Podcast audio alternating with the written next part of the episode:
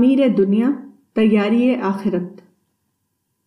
موجودہ زمانے میں لوگوں کو دیکھیے تو ہر عورت اور ہر مرد بزی نظر آئیں گے۔ لوگوں کی مشغولیت اتنی زیادہ ہے کہ کسی کے پاس کوئی اور بات سننے کے لیے فرصت نہیں۔ لوگوں کے پاس اپنے وقت اور اپنے پیسے کا ایک ہی استعمال ہے، یہ کہ وہ اپنے وقت اور اپنے پیسے کو اپنی مطلوب منزل تک پہنچنے کے لیے پوری طرح لگا دیں۔ لوگوں کی مشغولیت کس کام کے لیے ہے؟ وہ کام صرف ایک ہے، اپنی دنیا کی زندگی کو بہتر سے بہتر بنانا، اپنے دنیاوی مستقبل کی تعمیر کرنا۔ لیکن موت اس نظریہ حیات کی تردید ہے۔ ہر آدمی کا آخری انجام یہ ہے کہ وہ بہت جلد مر جاتا ہے، وہ اپنی بنائی ہوئی دنیا کو مکمل طور پر چھوڑ دیتا ہے۔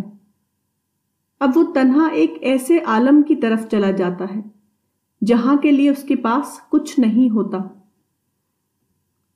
ہر عورت اور ہر مرد کا یہ حال ہے کہ پیدا ہونے کے بعد جب وہ موجودہ دنیا میں آتے ہیں تو وہ بھی اسی طرح دنیاوی اصطلاحوں میں سوچنے لگتے ہیں جس طرح ان کے آس پاس کے لوگ سوچ رہے ہیں۔ وہ بھی انہی مادی کاموں میں مشغول ہو جاتے ہیں جن میں ان سے پہلے کے لوگ مشغول چلے آ رہے تھے۔ اسی صورتحال کا یہ نتیجہ ہے کہ مادی سوچ تاریخی تسلسل کا حصہ بن گئی ہے۔ مادی سوچ اس طرح کلچرل روایت میں شامل ہو گئی ہے کہ اس سے الگ ہو کر سوچنا بظاہر کسی عورت یا مرد کے لیے ممکن نہیں۔ یہی وہ مقام ہے جہاں انسان کا اصل امتحان ہے۔ انسان کو حقیقی کامیابی حاصل کرنے کے لیے یہ کرنا ہے کہ وہ اس تاریخی تسلسل سے باہر آ کر سوچے، وہ رواجی کلچر سے الگ ہو کر حقیقت کی بنیاد پر اپنی رائے بنائے۔ جو لوگ ایسا کریں وہ فوراً یہ دریافت کر لیں گے کہ اصل معاملہ تعمیر دنیا کا نہیں بلکہ اصل معاملہ تیاری آخرت کا معاملہ ہے۔ ہر عورت اور مرد کا اصل کام یہ ہے کہ وہ موت سے پہلے کے مرحلہ حیات میں موت کے بعد کے مرحلہ حیات کی تیاری کرے۔ وہ اپنے آپ کو اس قابل بنائے کہ وہ موت کے بعد آنے والے ابدی دور حیات میں کامیاب انسان قرار پا سکے۔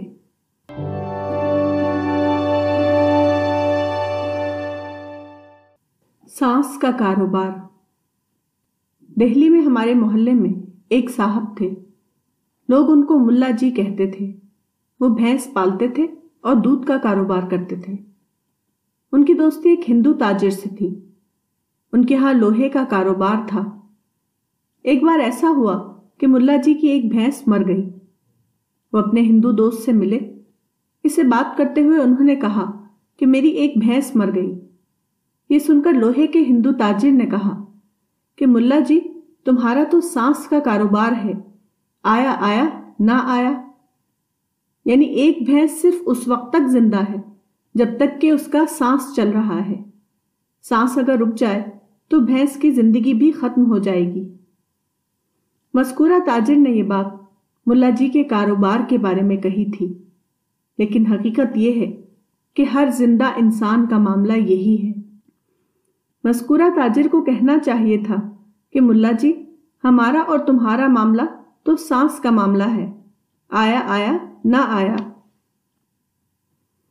جیسا کہ معلوم ہے انسان کے جسم میں مختلف قسم کے نظام ہیں جو اس کی زندگی کے لیے ضروری ہیں، اسی طرح انسان کے اندر ایک وہ نظام ہے جس کو نظام تنفس یا ریسپیریٹری سسٹم کہا جاتا ہے۔ یہ نظام انسانی زندگی کے لیے لازمی طور پر ضروری ہے۔ یہ نظام جب تک کام کر رہا ہے انسان زندہ ہے۔ یہ نظام اپنا کام نہ کرے تو انسان چند منٹ کے اندر مر جائے گا۔ کسی آدمی پر جب موت آتی ہے تو آخر وقت میں اس کی سانس اکھڑ جاتی ہے، اس حالت کو غرغرہ کہا جاتا ہے۔ یہ وہ وقت ہوتا ہے جبکہ انسان کا نظام تنفس معتدل حالت میں اپنا کام کرنا بند کر دیتا ہے۔ اس وقت انسان کے گلے سے عجیب قسم کی آواز آنے لگتی ہے۔ چند منٹ تک یہ آواز آتی ہے، اس کے بعد انسان پر وہ حالت طاری ہو جاتی ہے جس کو موت کہا جاتا ہے۔ حقیقت یہ ہے کہ دوسرے کی موت خود اپنی موت کی یاد دہانی ہے۔ ہر موت زندہ لوگوں کو بتاتی ہے کہ جس طرح مرنے والا مر گیا، اسی طرح زندہ رہنے والا بھی مرے گا، کہ اے لوگوں، مستقبل کی تیاری کرو، کیونکہ آخر کار جو چیز تمہارے حصے میں آنے والی ہے وہ تمہارا مستقبل ہے، نہ کہ تمہارا ماضی اور حال۔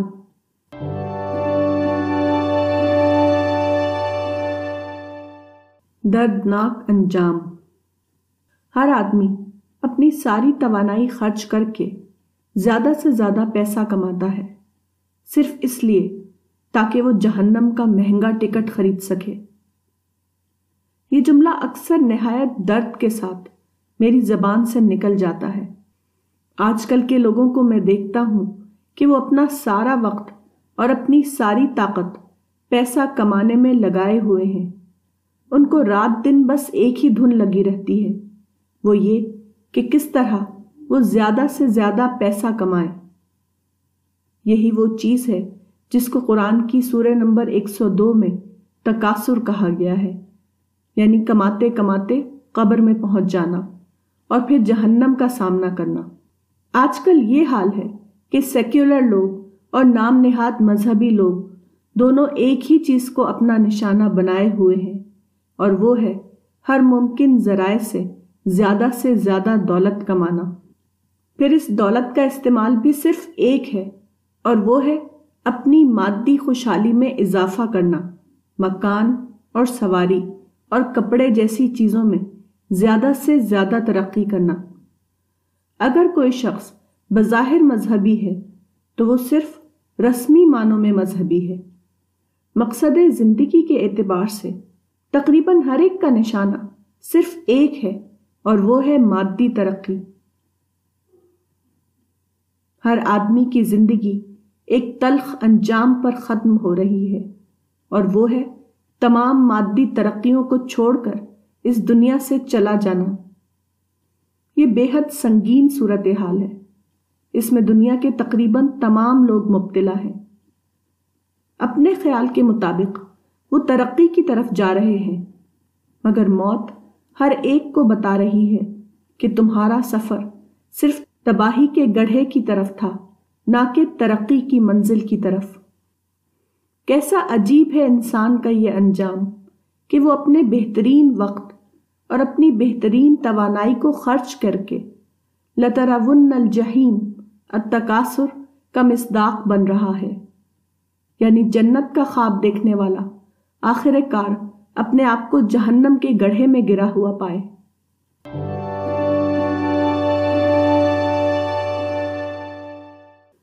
موت ایک ریمائنڈر۔ موت مرنے والے کے لیے موت ہے، اور زندہ رہنے والے کے لیے اس کی موت کا ریمائنڈر۔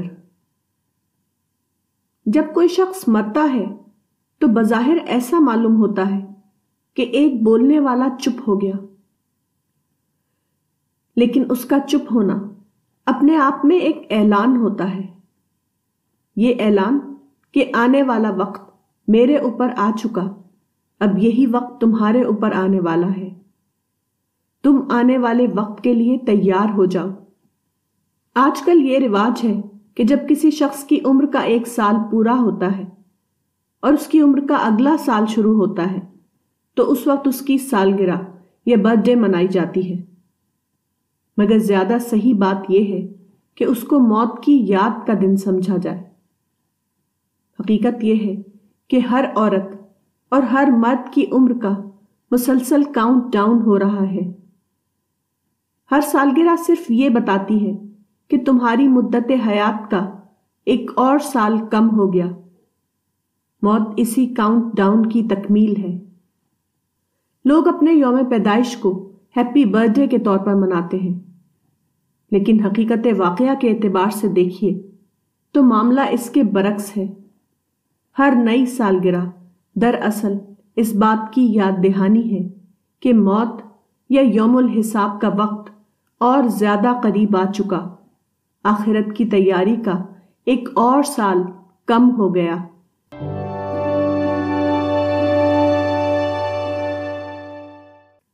زندگی کے اس پار آدمی بظاہر ایک کامل وجود ہے، مگر حقیقت میں وہ صرف ایک ناقص وجود ہے۔ انسان کے پاس آنکھ ہے، مگر وہ خارجی روشنی کے بغیر دیکھ نہیں سکتا۔ انسان کے پاس کان ہے، مگر خارجی ہوا کے بغیر وہ سن نہیں سکتا۔ انسان کے پاس چلنے کے لیے پاؤں ہے، مگر زمین میں متوازن قوت کشش نہ ہو تو وہ چل نہیں سکتا۔ انسان کے پاس کھانے کے لیے منہ ہے، لیکن خارج میں غذا کا سامان نہ ہو تو وہ کھانے کی ضرورت پوری نہیں کر سکتا۔ اب ایک ایسے وقت کا تصور کیجیے جب کہ آپ پوری طرح اپنے اسی وجود کے ساتھ زندہ حالت میں ہوں، لیکن وہاں آپ کی ضرورت کے تمام خارجی سامان آپ سے چھن چکے ہوں۔ آپ کے پاس آنکھ ہو، مگر وہاں دیکھنے کے لیے خارجی روشنی موجود نہ ہو۔ آپ کے پاس منہ ہو، لیکن کھانے کی چیزیں وہاں سے غائب ہو چکی ہوں۔ آپ کے پاس پاؤں ہو، مگر وہاں متوازن کشش والی زمین آپ کے پاؤں کے نیچے موجود نہ ہو۔ مزید یہ کہ وہاں آپ اکیلے ہو گئے ہوں، آپ کے تمام اپنے لوگ آپ کا ساتھ چھوڑ چکے ہوں۔ یہ کوئی فرضی بات نہیں، یہی صورتحال ہر عورت اور ہر مرد کے ساتھ موت کے بعد پیش آنے والی ہے، اور موت ہر عورت اور ہر مرد پر لازماً آنے والی ہے۔ کوئی بھی شخص جو آج زندہ ہے وہ ضرور ایک دن مرے گا، اور پھر موت کے بعد وہ اپنے آپ کو جس دنیا میں پائے گا وہ وہی دنیا ہوگی جس کا بیان اوپر کیا گیا۔ یہ آنے والا دن ہر ایک کی طرف دوڑا چلا آ رہا ہے۔ ہر عورت اور ہر مرد کی پہلی ضرورت یہ ہے کہ وہ اس آنے والے دن کو جانے اور اس کے لیے تیاری کرے۔ وہ دن جب آئے گا تو وہ پوائنٹ آف نو ریٹرن کی سطح پر آئے گا۔ اس کے بعد آدمی کو صرف بھگتنا ہوگا، نہ کہ پیچھے لوٹ کر دوبارہ تیاری کرنا۔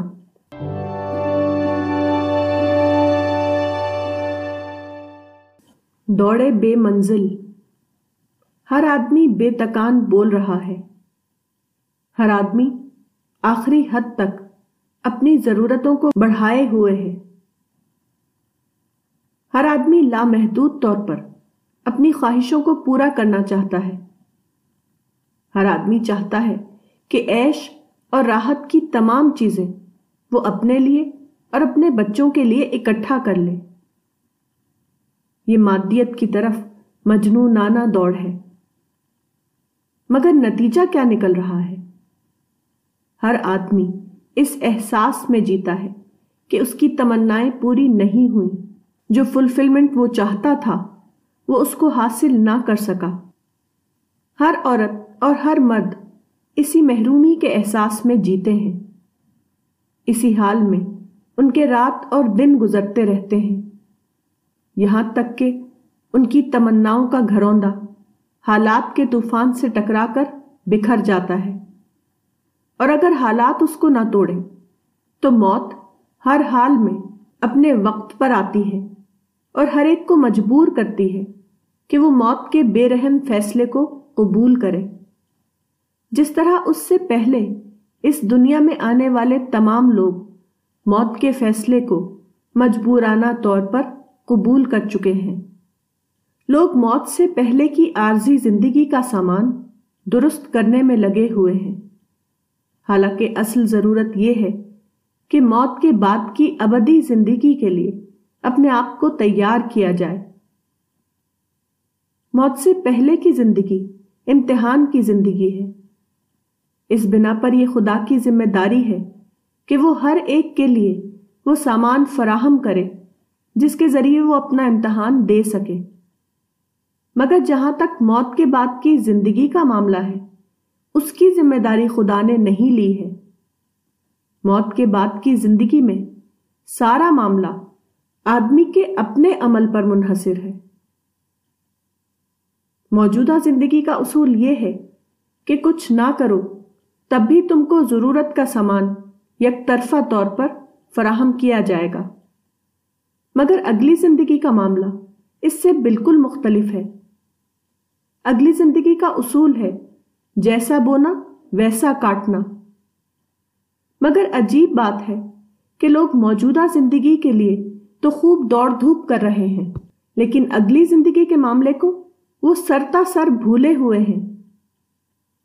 موجودہ زندگی میں آج کی کمی کل کے دن زیادہ عمل کر کے پوری کر لی جاتی ہے، لیکن اگلی زندگی میں کسی عورت اور مرد کے لیے یہ موقع نہ ہوگا کہ وہ اپنی ماضی کی کمیوں کی دوبارہ تلافی کر سکے۔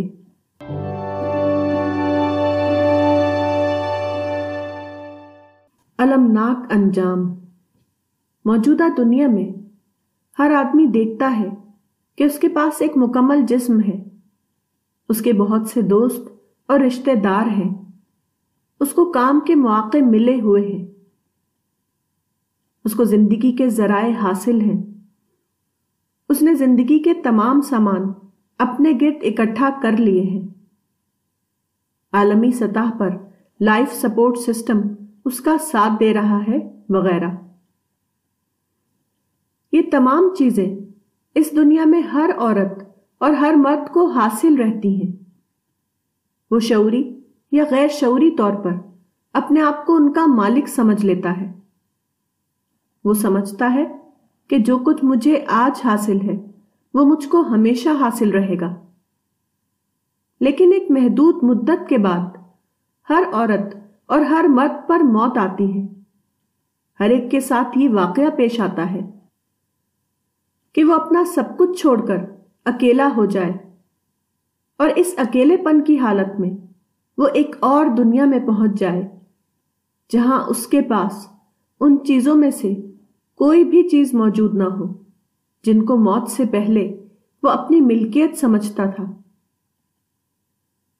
یہ بلا شبہ سب سے زیادہ تلخ حقیقت ہے جس کا تجربہ ہر ایک کو پیش آنے والا ہے۔ ہر انسان کو ایک ایسے دن کا سامنا کرنا ہے جبکہ اس سے اس کا سب کچھ چھوٹ گیا ہوگا، اور اس کے آگے ایک ایسی ابدیت یا ایٹرنٹی ہوگی جس کا سامنا کرنے کے لیے اس کے پاس کچھ بھی موجود نہ ہوگا۔ ہر انسان کے پاس ایک چیز وہ ہوتی ہے جس کو سامان حیات کہا جاتا ہے۔ اسی کے ساتھ ایک اور چیز ہے جس کو اس کی ذاتی حیثیت کہا جا سکتا ہے۔ ہر آدمی اپنی جدوجہد کے ذریعے اپنی ایک پوزیشن بناتا ہے، وہ سماج کے اندر اپنا ایک درجہ حاصل کرتا ہے۔ ہر آدمی اپنی محنت سے اپنی ایک منفرد تاریخ بناتا ہے جو بظاہر اس کی شخصیت کا جز بن جاتی ہے۔ ان پہلوؤں سے وہ سماج میں ایک مخصوص درجہ حاصل کر لیتا ہے۔ انسان کی یہ حیثیت بھی کامل طور پر صرف وقتی ہے۔ موت اچانک ہر آدمی سے اس کی یہ حیثیت چھین لیتی ہے۔ موت کے بعد اگلی دنیا میں ہر آدمی اس طرح داخل ہوتا ہے کہ اس کا سامان حیات بھی اس سے چھن جاتا ہے، اور اس کی بنائی ہوئی تاریخ بھی اس سے جدا ہو جاتی ہے۔ اس المناک انجام سے صرف وہ شخص مستثنا ہے جس نے موت سے پہلے موت کے بعد آنے والے حالات کے لیے پیشگی طور پر تیاری کی ہو۔